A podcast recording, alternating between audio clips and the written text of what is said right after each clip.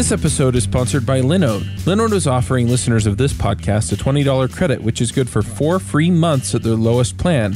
Their plans start at 1 gigabyte of RAM for $5 a month. You can get your servers in any of their 10 data centers, and their high memory plans start at 16 gigabytes. Get a server running in under a minute. They do hourly billing with a monthly cap on all plans and add-on services like backups, node balancers, long view, etc. VMs for full control, running Docker containers, encrypted disks, VPNs, etc. You can run a private Git server. They provide native SSD storage, 200 gigabit network, and Intel E5 processors. They have 24/7 friendly support, even on holidays, and a 7-day money-back guaranteed. So go check them out at linode.com/rubyrogues. Hey everybody, and welcome to another episode of the Ruby Rogues podcast. This week on our panel we have Dave Kimura. Hey everybody. David Richards. Hey, hey. I'm Charles Max Wood from devchat.tv. And this week we're going to be talking about standards versus reality. And I kind of love the idea, right? It's like, how realistic is it to expect all these standards? Especially for somebody like me who doesn't like any standards usually. Yeah, well, before the show, Dave pointed out, because I was like, well, I don't have... He said something about, his standards, and I was like, I don't have standards either. And he's like, well, number one, make it work. I'm like, yeah, that's pretty much how I operate in a lot of ways, right? Does it run? Does it make money? I don't know. Sometimes I don't think about it much beyond that. Should I be? It's such a touchy subject for a lot of people, I think, because, you have some people who say, use tabs and not spaces. Other people say use spaces, not tabs. And that's getting more over to just the appearance of the code. But if you're having to do code reviews and read the code online on GitHub, GitLab, or whatever, then appearance does have some play into it. And I think that's where it kind of starts, because I was doing a code review the other day and they were using tabs. I'm like, that's not good. Like it looks horrible on my screen. Like, why are you using spaces? And it just kind of I caught myself off guard, because I was like, you know what? That's their style and it's their project. They can do it however they want. It shouldn't matter. But I think that's where a lot of the controversy comes in, is because we have our own family of origin, if you will. And what I mean by that is our background on how we grew up coding or how we learned coding and the practices that we fell into. Maybe our employer or mentor had their own practices that we adopted. And so we kind of have taken these set of standards as truths. And from that, we then judge or we condemn others for breaking those standards that we have created for ourselves. And while it's not right or wrong per se to say that, hey, you have these standards, they're different than mine, and that's okay, as long as we are accomplishing a common goal.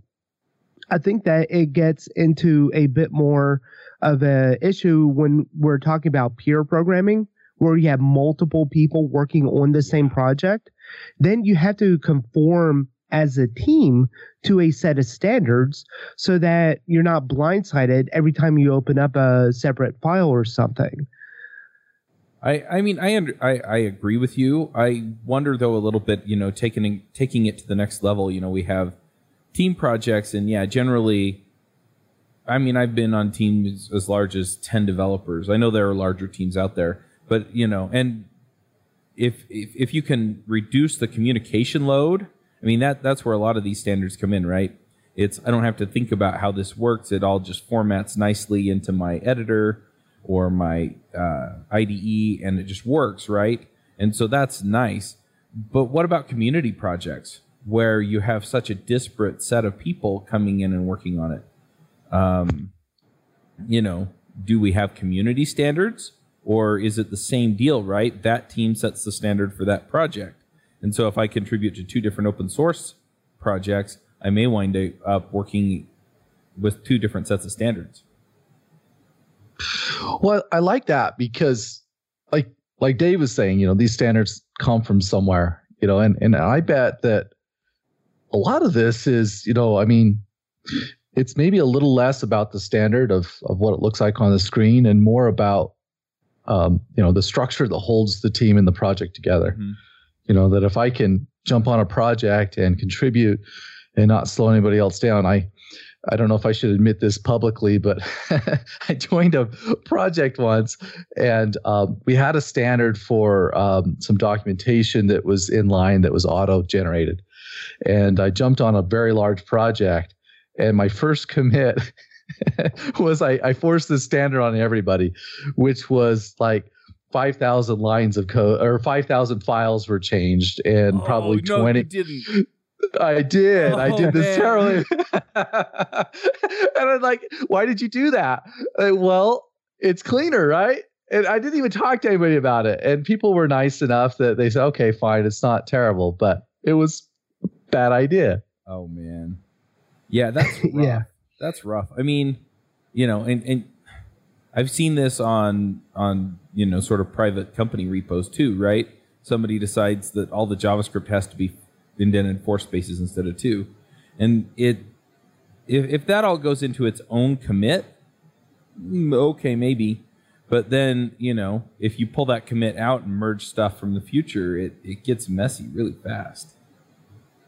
Yeah, and I think sometimes it's crazy because these kinds of standards are really asking the question, who's the boss?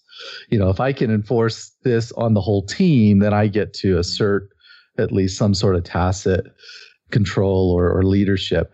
And that maybe isn't useful for the project, delivering something worthwhile, getting it to work and making money. Yeah. And, you know, I think there's also the issue of the old standards that were set when we were young and then just never change. Like, I mean, even in the Ruby linter, they still have the 80 character limit for the rows. I'm like, no, like I have a 4K monitor, I have a 1440p monitor, my laptop has great resolution that I can scale back. Like, I don't want to have just like a quarter of my screen be the code and stuff. So I think that we also run into issues where there has been old standards that are just commonly known and commonly accepted, but no one's ever challenged them in the past 20 years or something. So like, I have very few lines of code that are hit the 80 characters if it needs to be more. Sometimes for readability, I will, you know, make it a multi-line method, you know, if I have some long method names or whatever the case. But I think that, you know, that's the other half of the issue is we're not challenging old standards based on current technology. Oh, yeah. And I get away with a lot of that because, I mean, in the culture of software, I think that like I cut my teeth a lot of years ago writing C code. So a lot of the standards were to make C run. That has nothing to do with things we're writing today. But I'll train somebody up new and they just kind of accept whatever I tell them. And I don't think usually about what I'm telling them. So things like, oh, yeah, just do it this way. And yeah, maybe it's a bad idea. Yeah, David's code is riddled with structs. You're not making that up. I was, but if it's true, it's even funnier. It's true. I've removed a lot of structs from my code. Sometimes I think, what am I doing? That's no. I haven't learned anything new in the last 20 years. Like, what can I say? Yeah, but I agree. I mean, Dave's point, you're right, for the 80 lines of code. If I'm working on my laptop, I don't want to squint at it that much. So 80 characters wide is kind of, you know, it's kind of nice sometimes. Or if I want to split the screen, right? So I'm using Emacs and I split it vertical or horizontal. I have a line down the middle with 2 buffers on either side. You know, and so 80 characters is, you know, hitting that limit, it makes it wrap. But the flip side of it is that, you know, yeah, it's not necessarily a major issue, and I can change the font size and still read it fine on most of the monitors. It's only when I'm traveling or, you know, really stuck on my laptop that it matters. So if that's not generally my programming experience, then it may not matter. And challenging that, right? So you may have a whole team of people that are working on ginormous IMAX or 4K screens. And yeah, so for that team, I mean, that limitation is kind of silly. But at the same time, you know, it's how are we thinking about these problems, and is there a better way to do it? And this is one of the things I really like about agile development. I don't know if we call it out often enough, is that agile development is, you know, where you sit down and you look at your process and you say, what can we do better? And you try new things and you figure out what makes the process better and you evolve, and that's what makes it agile. And, you know, so yeah, so, okay, well, let's try it without the 80-character limit, see what happens. Oh, well, it turned out it was really painful, so we're going to switch back. Or maybe, oh, it didn't matter, so why bother worrying about it? Because all of these different standards are overhead, right, to writing the code.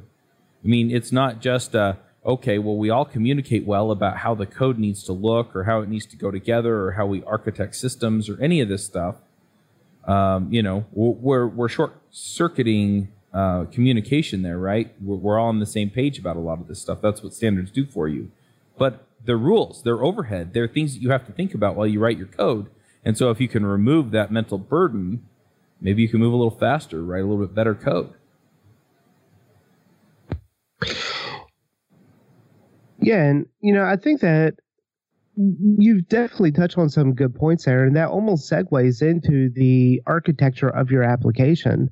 You know, you have your standard, you know, if we're talking Rails, you have your standard MVC project, but then you have something that goes a bit outside of scope of those, like a decorator or a service object or something else, whether it's a background job, and those really don't fit into the MVC structure. So what do you do from there? For a lot of my projects, you know, I have the standard model folder, controller folder, views folder, but then also have the jobs, services, decorators, a lot of other things where I've kind of containerized different business logic into their own little subspace. So I think that some of the standards, you know, if we were to stick to the core MVC, is like, well, if you have something that's a class, it needs to go into the models folder. Well, for me, I don't like that kind of thinking, because my models I reserve for anything that has a persistent storage, you know, that writes to the database. You know, I might have a concerns file, which is a includes or inheritance for something else, but for the most part, anything that gets stored on the database goes into my models folder, that class does. And anything that doesn't, whether it is a something else, something, you know, a different class, a service object or whatever, then I'll find a different place for it to go. I think that's interesting. One thing that I wonder about, though, too, you know, going into Rails is we make the distinction, right? It persists to the database. But the flip side of that is that we also tend to mix a lot of other functionality into our models, or at least a lot of people do. And so maybe the database distinction isn't the most important distinction on those classes, even though they inherit from active record. And so, I mean, even then it's okay, so are these models or are they something else? Or do we just use the models for persistence and then use other functionality and value objects to build things on top of that, you know? And those are standards that I've seen people argue about. And so, I mean, even then, you know, breaking out of MVC for like uploaders and jobs and things is one thing, but even then, you know, what we traditionally think of as a model, you know, do we set a standard around that so that we even think about that differently and don't define things specifically as models? Well, I like how this shows us that, you know, sometimes a standard is a stand-in for I don't have to think about it. Mm-hmm. You know, that we'll talk about it as what's the good idea when it's time to engage, or how do we really want to architect our project. But then at the same time, it's also acting as a yes, but it's handled, or I know where to look, or it'll work consistently. You know, that it should scale about the same and test about the same and work about the same as everything else. So that does have a stand-in, even if I don't have the right idea, or if I accept somebody else's best idea, even though I don't like it. Sometimes it's just, I don't want to think about that. Let me do something else. Mm-hmm.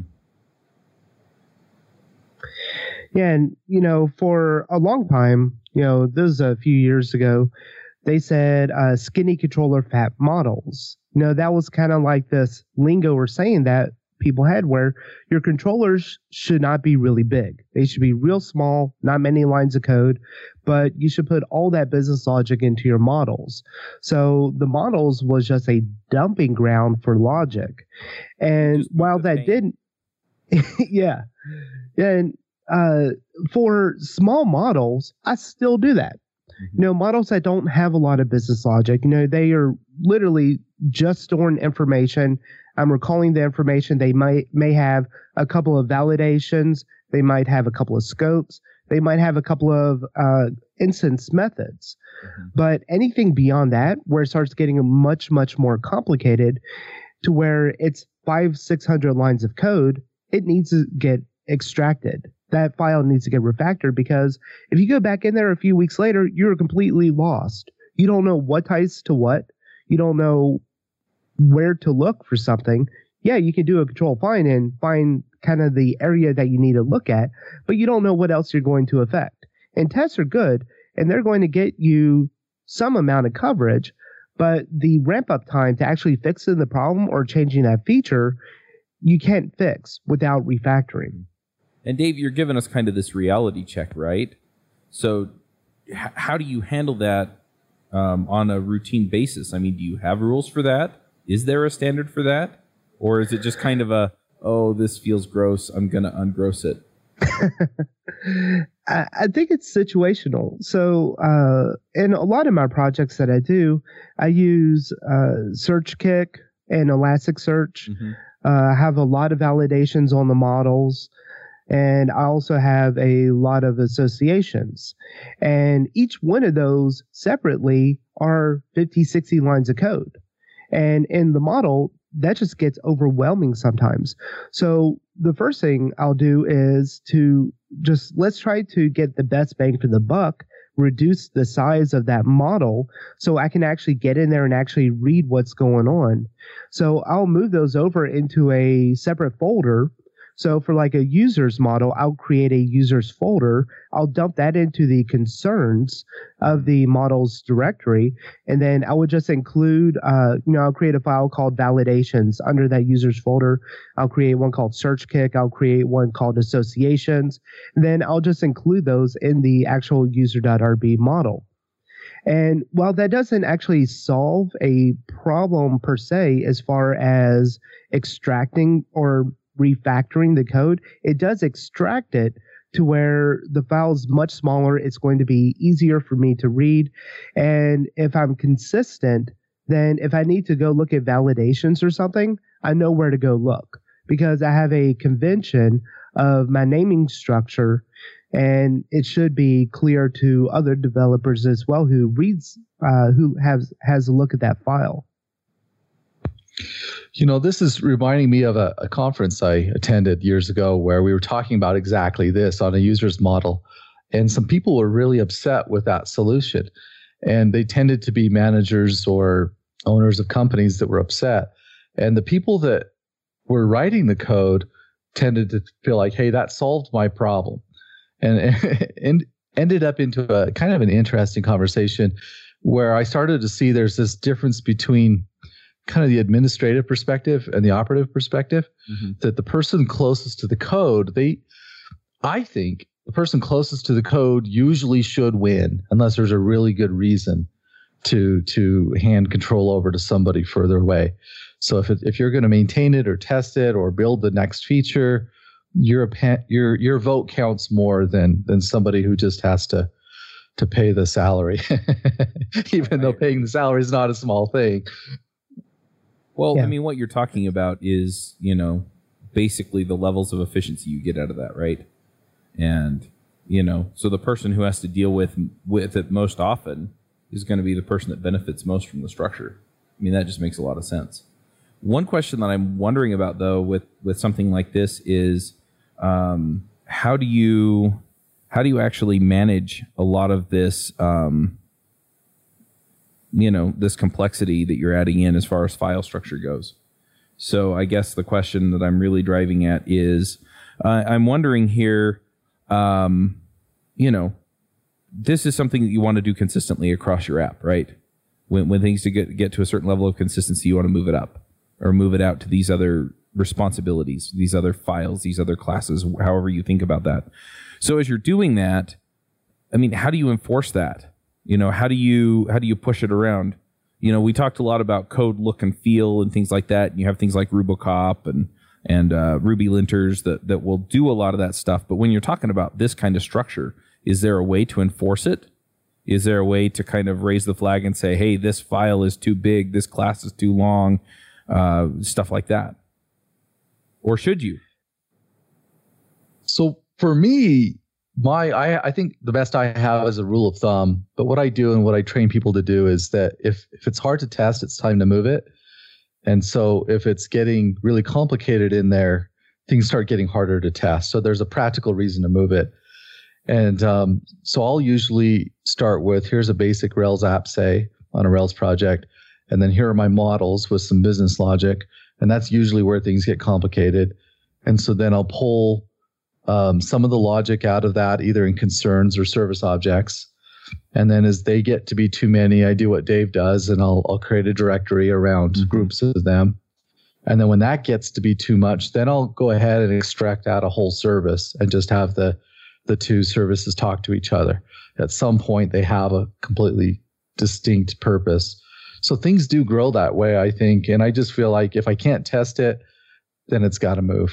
Find a way to move it someplace where it's more testable. And then it starts to make sense, too, in my head of, oh, that's a reasonable chunk of code. The abstraction is reasonable enough. I can explain that to the next person fairly quickly. Yeah. And I think you nailed it, David. This one time I had a method that was 600 lines long. It was a behemoth. Like, it was in my earlier days. Over here. It was so horrible. And any change, even though there were some tests, any change broke the test, no matter what. It was guaranteed. And it was absolutely horrible. So I ended up refactoring it, but in the process of refactoring it, each method was maybe 20 lines of code, but then I had 1,000 lines of code. Mm-hmm. But the thing is about that, even though I grew the complexity as far as the number of lines of code in that particular class, I reduced the complexity of being able to read it, maintain it, manage it, and be able to add new features. So overall, I think it was a positive refactor, and while still getting the same result, you know, most importantly, but it reduced the complexity, even though adding some other complexity. So I think it is a give and take. If you're extracting things over to a different folder, then you lose visibility because now you have to go open up a different file to see what's in there. You know, what are my links or associations or validations? So it's a give and take on what's going to be your best bang for the buck. When I open the file and I look at it, what's the most important thing for me to see? Is it the validations? In that case, keep the validations in that file and extract something else. Yeah, I guess what I'm driving at here, though, is because I agree with you. I agree with both of you on kind of the way that code grows and the ways, you know, the techniques that you're using to manage this stuff. But what I generally want is I want something that's going to actually get in my face when I violate it, right? So I want a tool that's going to say, hey, your 600 line method is bad, right? Go fix it. Or your class is getting rather long. Do you want to take the next step and start breaking out responsibilities? You know, and I've seen like Code Climate does this, and some, you know, there are a few other tools. There are some gems that, you know, they run the complexity things and, you know, things like that. you know, or maybe you do have a rule of thumb where it's like, look, you know, testing this is really hairy, or maybe, you know, we have frequent breakages on the test. And so if the test fails on it, you know, after, you know, 3 consecutive changes or something, but, you know, I want something that's tracking all this. And at the end of the day going, hey, Chuck, you did something kind of dumb, or, hey, Chuck, you went in and you made it work, but you probably weren't thinking about this particular aspect of things, and then make me do it. So, I mean, are there things that you do to enforce this or to give you cues, or do you just kind of have to program your own head to go, oh, this was a pain to test, or, you know, I updated this test and it was a pain to test. And these are the kinds of situations that make me want to refactor it out. Yeah. And I think you can do that with RuboCop. So, you know, if you need to, you can create your own custom method that's a validator for it. So whenever you commit your code or something, if you had something like Code Climate reading that YAML file or whatever, then it's going to be able to pick those things up and, you know, fail the code. Right. And one thing I find about RuboCop, it's interesting, is it's kind of a whole nother thing. Right? Like, I can work on code and have an idea of what I want to do or what I want to train somebody.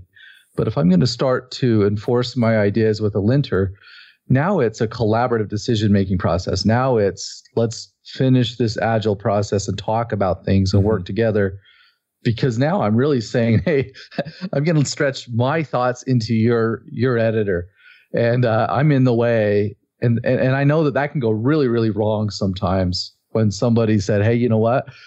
I won't allow, you know, a method longer. I was at another conference once where somebody said he will not accept any code that has more than 5 lines in it. That was his hard and fast rule, and he preferred 3, you know, define something, end it, one-liners. And he was a real tyrant. It seems people in the room, he told that to the room, and a lot of people, you know, were, well, the whispering near my table was, I'm glad I don't work for that guy. His intention is he wanted clarity, but once we start enforcing our best intentions on somebody else's thought process, we better have a relationship with them and a conversation. Well, and the thing that I'm getting from what you're saying is, you know, he wanted clarity, and he defined the standard for clarity, right? Because we have this ideal, right? It's clarity, it's maintainability, it's clean code, it's testability. And then we define it down to 3-line methods or 5-line methods. And that's not always the same thing.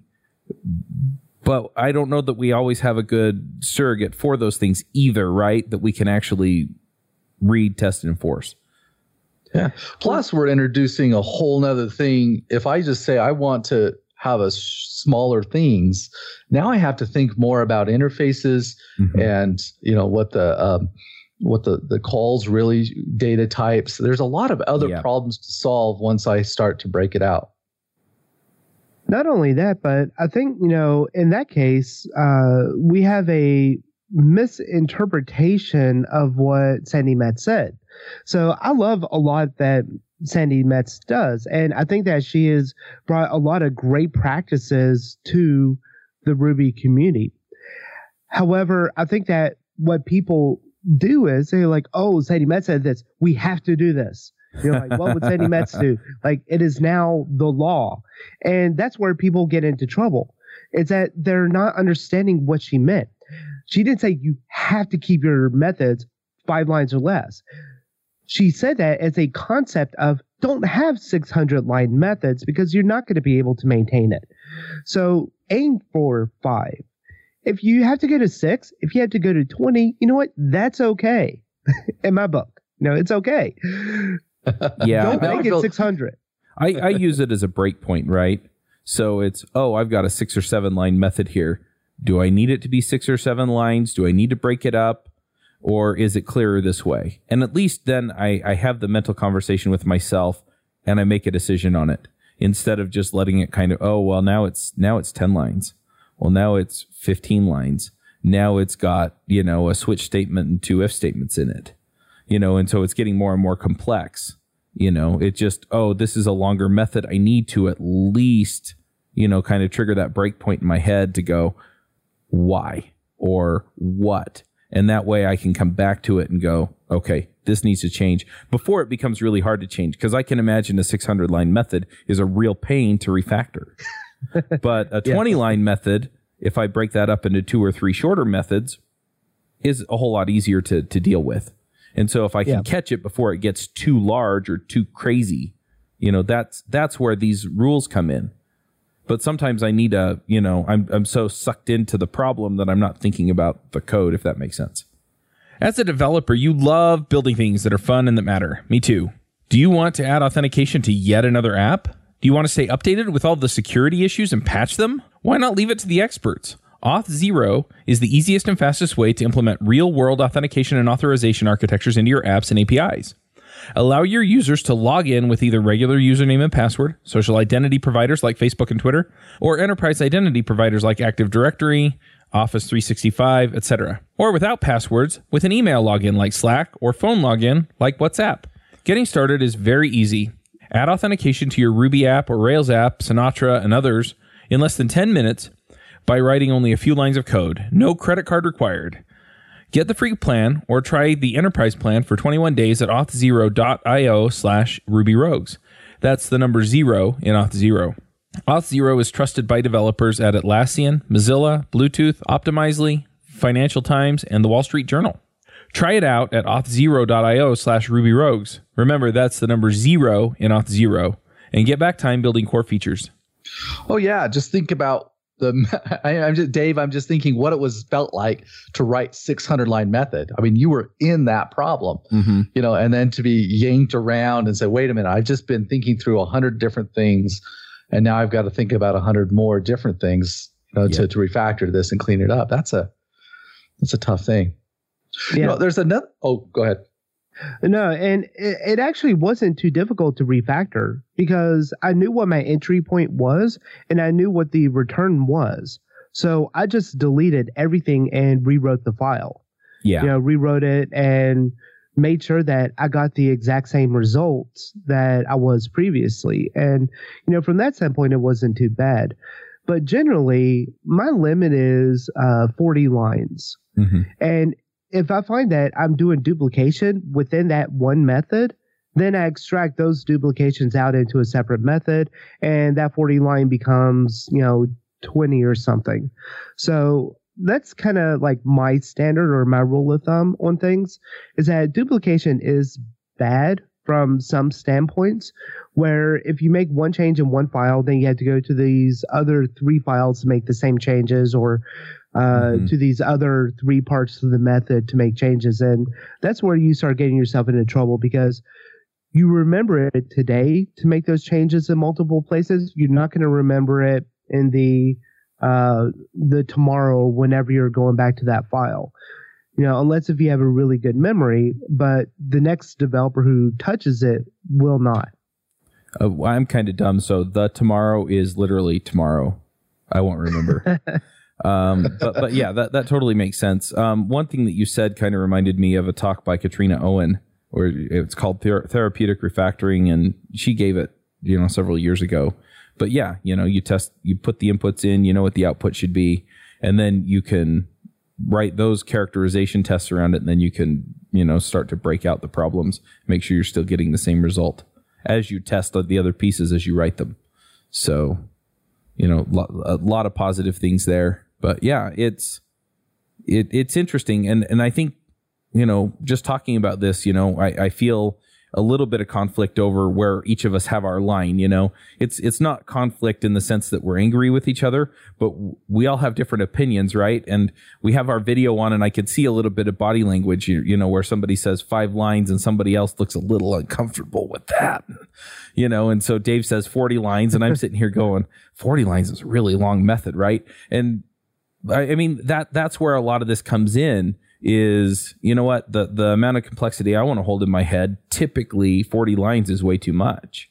And, you know, and so if Dave and I are working on the same bit of code, then maybe we do need to bring that down a little bit, just so that everybody's happy working in it. But if Dave's working on his own project, or he's working with a bunch of people where their line is 100 lines of code, I mean, again, you have to have that conversation, but once you have it and once you know where the line is and you maybe you experiment with it a little bit, you can really figure out, okay, I don't have to think about this anymore because if I go over what we agreed on, I'm going to get prompted to change it.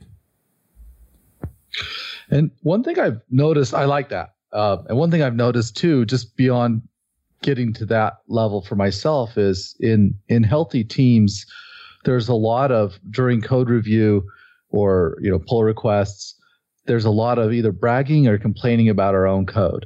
And what we're actually doing there is we're talking gently about the standards we like or hate and finding ways to adjust them, you know, several times a day or throughout the week. So that healthy dialogue of, okay, yeah, I wrote this. Let me tell you, I wrote this. It's starting to get a little long on the method. You know, we're picking on particular things, but that is a very common thing. Yeah, it's starting to get along here. I'm not really sure about that. And then we get into standards conversations without it getting too heavy or too long. Mm-hmm. So one thing I'm curious about now that we've kind of hit a lull is a lot of the code that I do is just me, right? You know, I'm working on some stuff around podcasting and podcast sponsorships. I'm probably going to pull in a couple of, I don't even want to say beta, like alpha -- users on this software, right? But as I'm building it, I'm curious, should I be setting up some of these standards, RuboCop, MetricFu, I mean, whatever's out there, right? Should I be running that stuff now as I build it out, even though it's just me?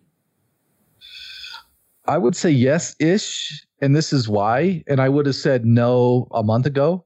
But I've had a project like that started to go funky on me. And so what I've noticed is that when it's my own project, I'm a little more lax with myself. I know what I'm doing. Nobody else is going to care. It does its job. But I've got a project that I haven't touched in a few months, and it needs a few small refactors. And day after day, I just look at that and I don't get to it. And so there's got to be some future me that needs to come back and wring my neck a little bit and say, yeah, you don't have to do everything here, but I would say some things. You know, there is a point where a project will cross the line and it just becomes a pain to maintain. It's very maintainable. I understand it. I just don't want to. And that's a line that I don't think I want to cross again. Right. I think that's too expensive to try to come back and force myself to do what I don't want to do. Mm-hmm. How about you, Dave? I know you work on some projects on your own. I think you mentioned a budgeting app or something on some episodes. Yeah, so I don't like using RuboCop or linters and stuff just because they usually are more distracting, probably because I don't have good standards. But, you know, but the code I write, you know, my main thing is make it readable. You know, make it to where when I do come back to it that I'm going to be able to understand it, or at least with a minimal amount of time be able to touch it. And one thing I started doing, which I didn't do even a year ago, is I started thinking, you know, having someone over my shoulder watching me, just having that invisible person watching me, and have them like cast their judgment on what I'm writing. Like, you know, would that person say like, whoa, whoa, whoa, what are you doing here? Or they say, you know what? That's good enough. You know, that can be readable. And I think that's kind of where we need to get to, is where it's good enough. It doesn't have to be perfect, but if you're able to read it today, if you're able to read it tomorrow, and if it's not introducing a lot of technical debt, then that's good enough, because your primary focus, and you're not getting paid to write beautiful code. You're getting paid to write something that works. And I think a lot of times, if you do have too many standards, you lose focus on that. You know, your productivity, your throughput goes way down because you're having to conform to these standards. Mm-hmm. So I think it's mostly, you know, how quickly can you get it done correctly? I think there's another facet to that as well, which it's for me easy to overlook. You know, I tend to be senior on any team I'm on, And so usually if I have a standard I want, I usually get it. But there's it makes it hard to be inclusive. You know, if somebody new is coming on board or it's just done this way, and if there's a few of these things, that's fine. But if there's a lot of these things, the new people really feel left out. They feel like they can't get it all, or they can't wrap their mind around all the things that are being asked. And then it becomes a little bit more combative or a little bit more difficult. And I, especially if we're thinking about inclusivity, you know, I've got some people I really want to work with on some projects, but they don't have a lot of experience. And I'm trying to figure out what's in the way to bring these people into the projects. And some of it is this kind of thing. It's like, yeah, we wrote all this code, and we had all these standards, and there's 10,000 rules they need to know before they can write line one. And it just is not a very easy project to bring somebody into. Absolutely. And especially if it's a large project, because now, you know, number one, they're overwhelmed by the size of the project and all the different intricacies in it. Now you're enforcing all these standards that they're going to have to, you know, do as well. I mean, yep. I'm not saying that you're by no means, by any stretch of the imagination, I'm saying that, you know, you should just write sloppy code just because you're afraid you might hurt someone's feelings. You know? But, you know, we do have to draw a line somewhere, you know, and, you know, for me, I put my line at 40 lines of code. You know, that's kind of where I draw my line that, hey, anything else, it's not maintainable. That's why I have that limit. I don't strive for 40 lines. I try to make sure that my code is under 40 lines, each method. Yeah, it's interesting. One thing that I just want to bring up, too, is that, you know, Dave mentioned all of the, you know, maybe you have a lot of rules. I've seen people put them into style guides, and that's also mental overhead, right? Because then you have to go and you have to look at the style guide to make sure that you're doing it right. And so, yeah, it's a lot to know, and there's a lot to know in here's how we work, and here there's a lot to know as in, you know, how this is how everything goes together to get the job done. I think that Thoughtbot did a nice happy median where they said they wrote a playbook, and they just described how they like to do things and why it matters. And it's short enough somebody could read that as they're coming onto a project or a team and get it. And so I like that idea. Hey, these are our plays. This is our playbook. This works. And then, hey, come bring what you are to the team, you know. And that seems to come up, for me at least. I've noticed sometimes we have a clash of the titans on a project where you have strong personalities, senior developers, you know, where there's one right way to do things. And so if we have a playbook, you know, or we have general principles we're after, we can have conversations and come up with something a little bit easier instead of trying to say, yep, these are the 500 practices that absolutely must be, or it's a terrible project. And, you know, I was talking with one of our other developers about something where, you know, I kind of saw what they were doing, and, you know, I went and corrected them. And this is kind of one of my pet peeves, is that we shouldn't break the convention over configuration if possible. So there was an element that he had on the screen that wasn't aligning correctly. You know, it was kind of off-centered and it wasn't aligned correctly. So he threw a class onto there, and then he went into the CSS and then messed around with the CSS to get it to where it's going to look correctly.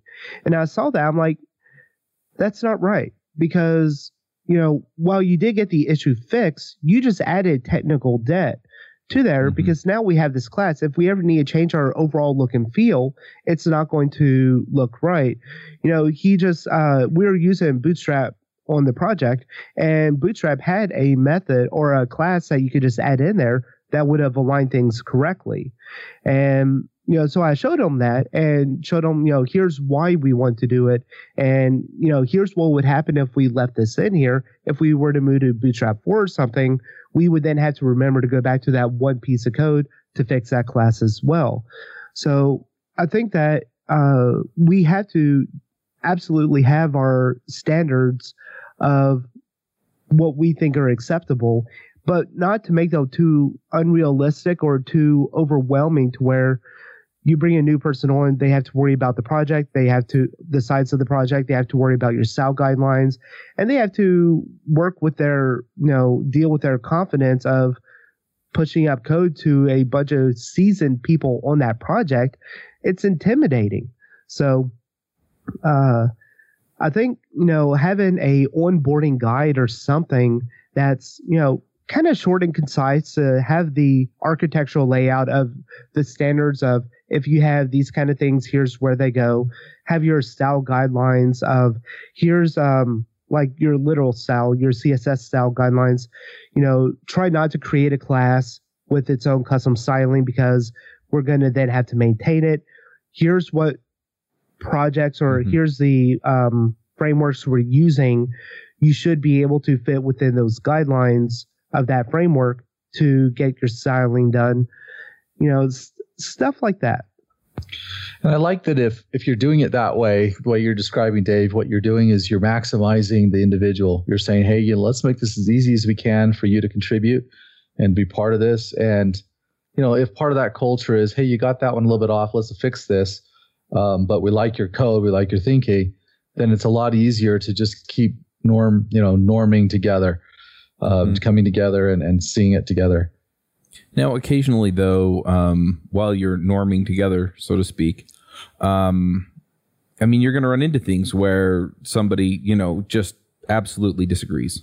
You know, they, for whatever reason, you know, it's like, no, this is an exception, or, you know what, this is just better. I mean, how do you handle those conflicts so that, you know, things still conform? Because I don't feel like, and this is something that I've run into more in business, I guess, than in programming, but I've seen it in programming too, where it's, you know what, I just, you know, it has to be done the way that we do things.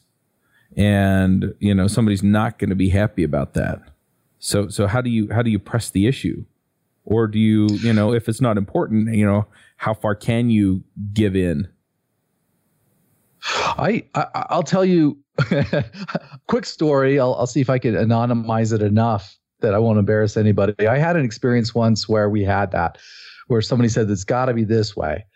And my go-to on that is, okay, convince me, show me, you know, I'll ask specific questions and I'll let them have their case. And they were just for it, but it flustered them because what was going on was they felt like they knew a better way, but they weren't prepared at that time. So it turned into a really heated argument. And we cut it off after a couple of minutes. We realized how bad this was getting. You know, we really was not going to work. And so we went to our corners. I complained a little bit. He did too.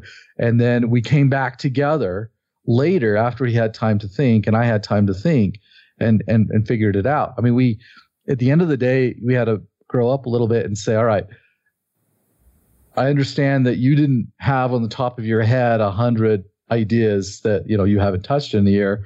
So when you get a chance, let's think about it and come explain to me what you think. And then I'll talk to you about it from the perspective of the project and we'll come up with a plan together. What's best for the project, you know, and it took that moment of, okay, we don't agree on a standard and we don't agree on even almost anything right now. Our whole worldviews are completely different, but what we're going to do is find a way to have that conversation. It's an important one. This one changes everything. But yeah, it almost, I mean, it didn't come to blows, but I could imagine myself trying to take it down. You know, it gets really heated really fast sometimes, you know, and I tend to be passionate about my work, but not like aggressive, I hope, about my work. But that got that way when it's standards. And I think it has something to do with confidence and contribution and risks that we have in the project and whatever else is going on. But yeah, that I thought, at the end of the day, I count that person as a good friend of mine. And at the end of the day, we actually came up with a really good solution. But it did take a few rounds of, okay, let me reaffirm to you that what matters is the project. And I want to hear what you want to say. And he did the same for me. And we figured it out and we came up with a good solution. I think that's really interesting, too, that you, I mean, you started from the place of we care about the project. We want it to succeed and things like that. And, you know, in a lot of the political dialogue that we see these days, right, it's, well, those people, they care more about this than bad things happening to people, right? And when it comes right down to it, a lot of these issues, I mean, if you get to the core of things, neither group wants bad things to happen to people. They just have a different perspective on how you get there. And, you know, yeah, once you start having that conversation, which is, you know, yeah, so we don't want bad things to happen to people, you know, and here are the problems I see with your solution, and these are the problems you see with mine. You may not come to a compromise that anybody's really happy with, but at least you can come to the place where you understand each other, and, you know, you can get a lot of this together and, you know, be friends at the end of the day. And I think it's important, you know, even though essentially somebody's going to have to overrule somebody else, you know, you're coming from the place of, hey, look, we're trying to succeed here. We're trying to get things done. We're trying to make the project as easy to maintain, or, you know, as clear to work on, or whatever it is that we've set as a value as possible. And we know that our tools are imperfect and our communication's imperfect. So we're just going to get the best we can. And I think it helps in situations like this to keep in mind, you know, well, what game are we playing? Mm-hmm. You know, if it's a zero-sum game, somebody's got to win, somebody's got to lose. Right. But if it's a positive-sum game, hey, how do we find a way that we both win? Mm-hmm. And if we absolutely cannot find a way where we can both win, like, you know, all right, somebody's got to lose, but let's do it in a way that somebody doesn't have to lose face, maybe. You know, if it has to be one or the other, you know, you can't have a baseball game. Every time somebody comes up to bat, somebody wins, somebody loses. That's the game. Sometimes that's okay, but, you know, it's a game. We have fun. And I don't know. In software, if winning and losing gets too caustic, it tends to... I think that the ugly face of that tends to be that the older, more senior people win, the junior people move on and go get paid more somewhere else. And that just breaks things up. So trying not to get to that point is good too. Yep. And, you know, something I've learned in life, even though someone is presenting what is just truly a bad idea, there is positive and some good things that can be taken out of it. So a lot of that has to do, even though you are right, you are the senior person, you can just play the trump card and you're going to win no matter what. But if you stay closed-minded, even though you are correct, to not see the positives of what they are trying to bring, either what their way of thinking is that led them to that solution, or maybe just a couple little tidbits of that solution, then you're closing yourself off to growing as well. Mm-hmm. And absolutely. I think that, you know, then you have no winners. You have a junior who's mad. You have the senior who is now just, you know, kind of repetitively doing the work, not growing, and you're going to have losers all around. So I think that even in the case where there is a loser, there is a winner, everyone can benefit if you are approaching it humbly and if you are keeping an open mind to this situation and if you react to it correctly or well. Mm-hmm. Absolutely. It's interesting to me that we're talking about this because this is important and it comes up a lot in every project I've been on. But I've got this friend that works in a company and they have a lot of women that work on the teams. And he keeps telling me that they don't have these problems. You know, he's a senior dev and he's been around a long time. He says, Dave, you wouldn't believe. I mean, we're nice to each other.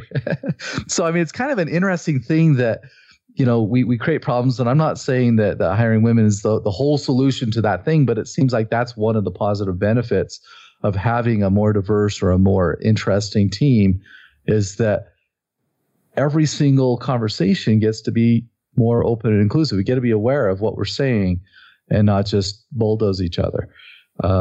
So anyway, that was something I've heard at least 10 times from a friend of mine that he's really, really happy where he's working and for that reason.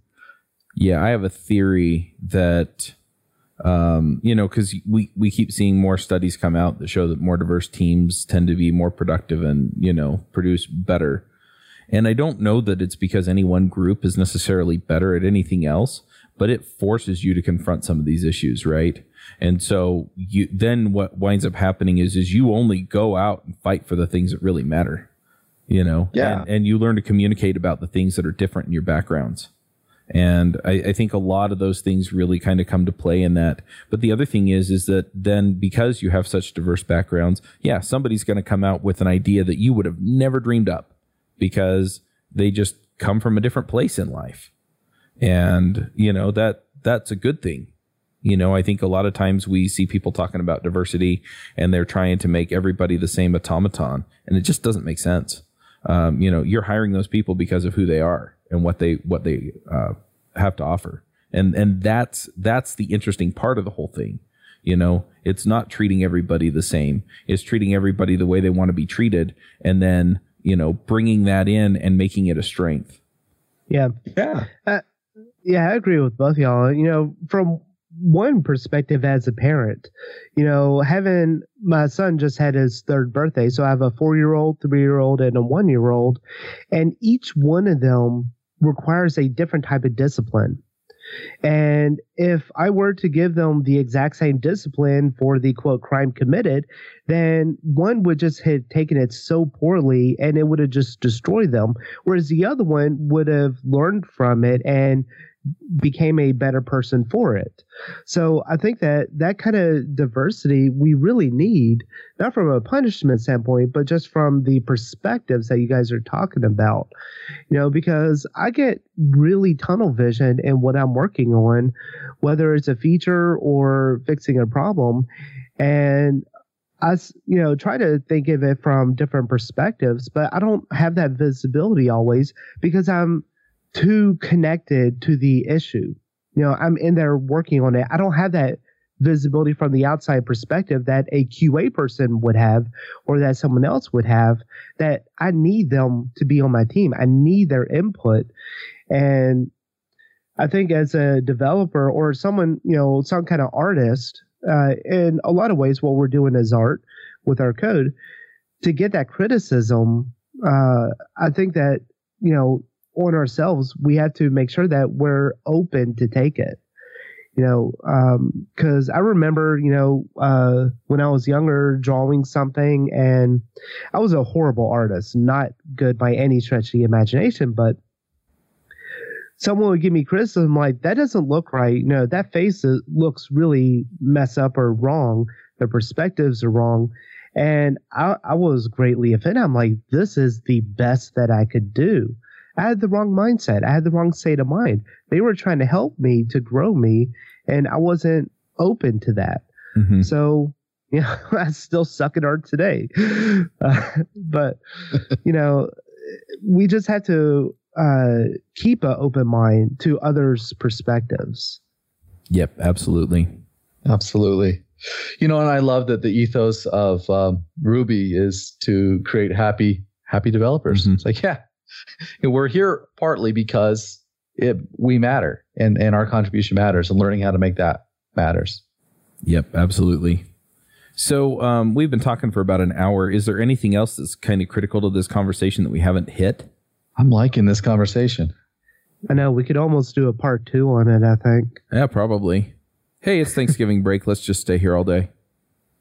Yeah.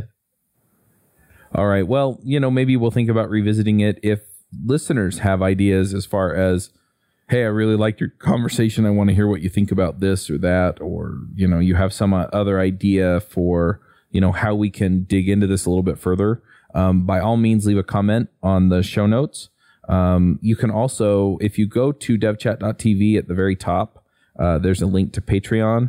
And if you contribute to Patreon, it'll tell you how to get into our Slack chat for devchat.tv. And anyway, so you can jump in there, and you can also let us know there.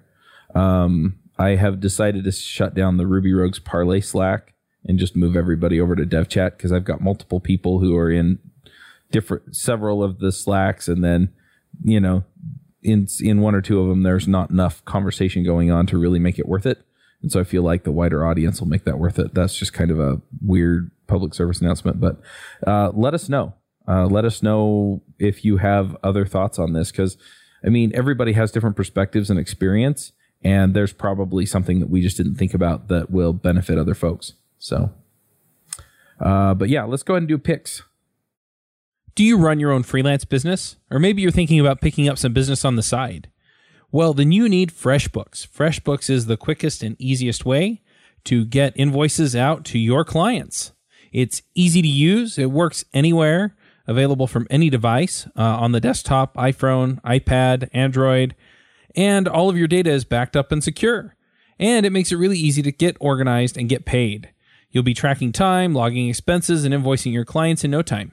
You can also save time billing, freeing up several days per month to focus on the work that you love, and you get paid faster. FreshBooks customers are paid on average 5 days faster because there's a link on the invoice that says pay me now. And it's a great way to grow your business. Plus, FreshBooks is offering a 30-day trial. That's right, 30-day trial if you try them out. So go to gofreshbooks.com/devchat and enter devchat in the how did you hear about us section. Once again, for a 30-day trial, go to gofreshbooks.com/devchat and enter devchat in the how did you hear about us section. I was going to say, Dave, do you want to go first? But that doesn't help here. So Dave Kimura, do you want to start us with picks? Oh, geez. I thought you were going to say David. Well, I can't remember what I picked last week, but one thing that I've been super happy with is Sentry.io for bug tracking and error tracking. There were some gaps in some of my products that I just never knew about. Users never reported. And then I started getting the error messages through Sentry. I'm like, oh, hey, yeah, that's a simple fix. I can get that fixed. And I just never would have known if I hadn't used that software. So super impressed with it. Nice. David, what are your picks? Yeah, so I have two today. The first one is just appropriate for our conversation. I went ahead and picked Thoughtbot's playbook. So you can read over that. I like it, but you can at least have an opinion about that, about how they handle some of these same things. And my other one is another book. It's A Spy's Guide to Strategy. Now, I'm going to warn you, this prose is terrible. This guy is annoying. But he's this ex-CIA agent that talks about what it's like in the field. And he's talking about how to create win-win games and what kind of games are we playing and how do you handle things. And I found it really fascinating, and it's an easy read. And it's his second book in a series. He's writing at least three. The first one is A Spy's Guide to Thinking, A Spy's Guide to Strategy, A Spy's Guide to Negotiations. And so it's just a way to how he worked as a CIA agent. It was good. It's a good read. Nice. I've kind of been dealing with a few things here that I've been playing with.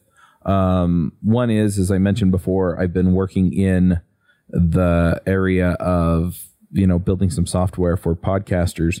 And it's just been really, really interesting. One of the things that I'm going to just pick that's not really like a linkable, buyable pick.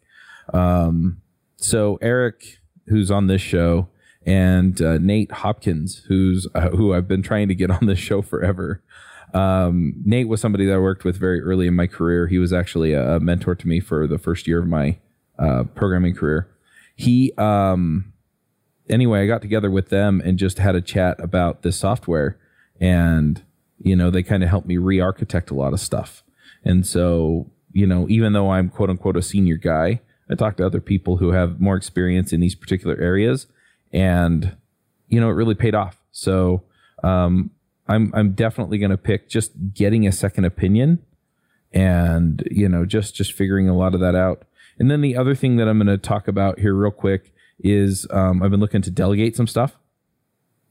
And so I just hired somebody on Upwork to do like a week's worth of work for me. Upwork.com. It used to be Odesk. I think they also bought Elance. So anyway, if you're looking for people to kind of get some basic stuff done for you, that's a great place to go. They're doing some WordPress setup for me and some outreach stuff for me. So anyway, I'm using a tool called PipeDrive to do my outreach these days, and I'm really liking it. So I'll pick that. And then I'll throw in one last pick for I've been listening to The Way of Kings by Brandon Sanderson again. And that's because the third book in the series, Oathbringer, I think it's called, just came out. And so I'm listening to the whole series again because I started listening to it and I'm like, what's going on again? So anyway, so those are my picks. We'll have links to all that in the show notes. Thank you guys for coming. Yeah. Talk to you later. Yeah, have a great Thanksgiving. I know that this will come out after Thanksgiving, but have a great Thanksgiving. or Christmas as this comes out, and we'll talk to y'all next week. All right. Bye. Bye. Bandwidth for this segment is provided by Cashfly, the world's fastest CDN. Deliver your content fast with Cashfly. Visit cashefly.com to learn more.